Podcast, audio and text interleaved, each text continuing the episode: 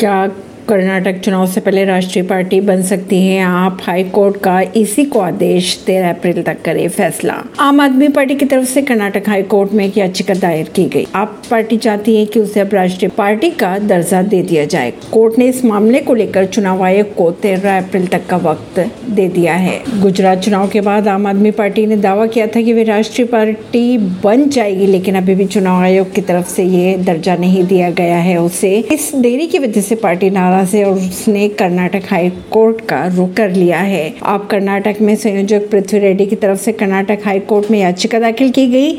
याचिका में कहा गया है कि आम आदमी पार्टी, राष्ट्रीय पार्टी बनने की सभी शर्तों को पूरी करती है, लेकिन इसके बावजूद उन्हें वो दर्जा नहीं मिल रहा है। इस तर्क को सुनने के बाद कोर्ट ने चुनाव आयोग को तेरह अप्रैल तक का समय दिया है और कहा गया है कि अब ये फैसला कर लिया जाए कि आप राष्ट्रीय पार्टी बनती है या नहीं। ऐसी खबरों को जानने के लिए जुड़े रहिए जनता से रिश्ता पॉडकास्ट से। परवीन दिल्ली से।